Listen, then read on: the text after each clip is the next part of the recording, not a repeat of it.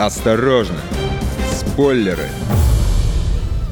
На экраны вышло продолжение шпионского детективного триллера «Родина». Авторы сериала намерены поставить точку в истории, которая началась почти 10 лет назад. Для фанатов, коим я отношу и себя, это знаковое событие, а для тех, кто не смотрел ни одной серии, хороший повод начать. Ну, серьезно, нужно знать такие культовые вещи. У микрофона Егор Зайцев, и сегодня я буду вашим гидом по миру хороших сериалов.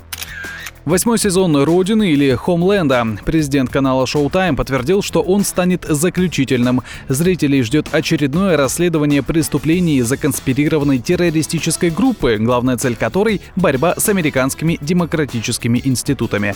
Как и прежде, в центре истории Кэрри Мэттисон, бывший сотрудник ЦРУ. В предыдущих сезонах ей пришлось несладко. Она частично потеряла память и теперь вот вернулась на родные американские просторы из суровой России, где провела долгий долгие 7 месяцев в заключении. Не успев перевести дух и позабыть о страшных пьяных медведях с балалайками, ее снова отправляют на задание. Сол Бернсон, наставник Кэрри и по совместительству советник нацбезопасности США, посылает ее в Афганистан на переговоры с террористами. Думаешь, с Талибаном можно договориться? Мы на пороге катастрофы.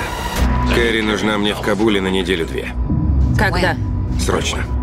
Если ты готова, мы в игре. Еще как?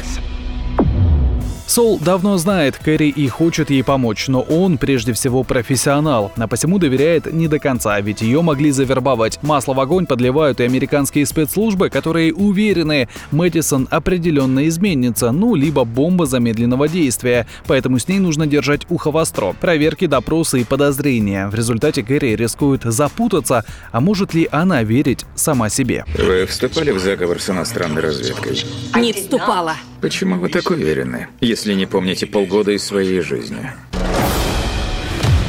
Ты полтора часа не выходила на связь. Достаточно, чтобы сделать звонок.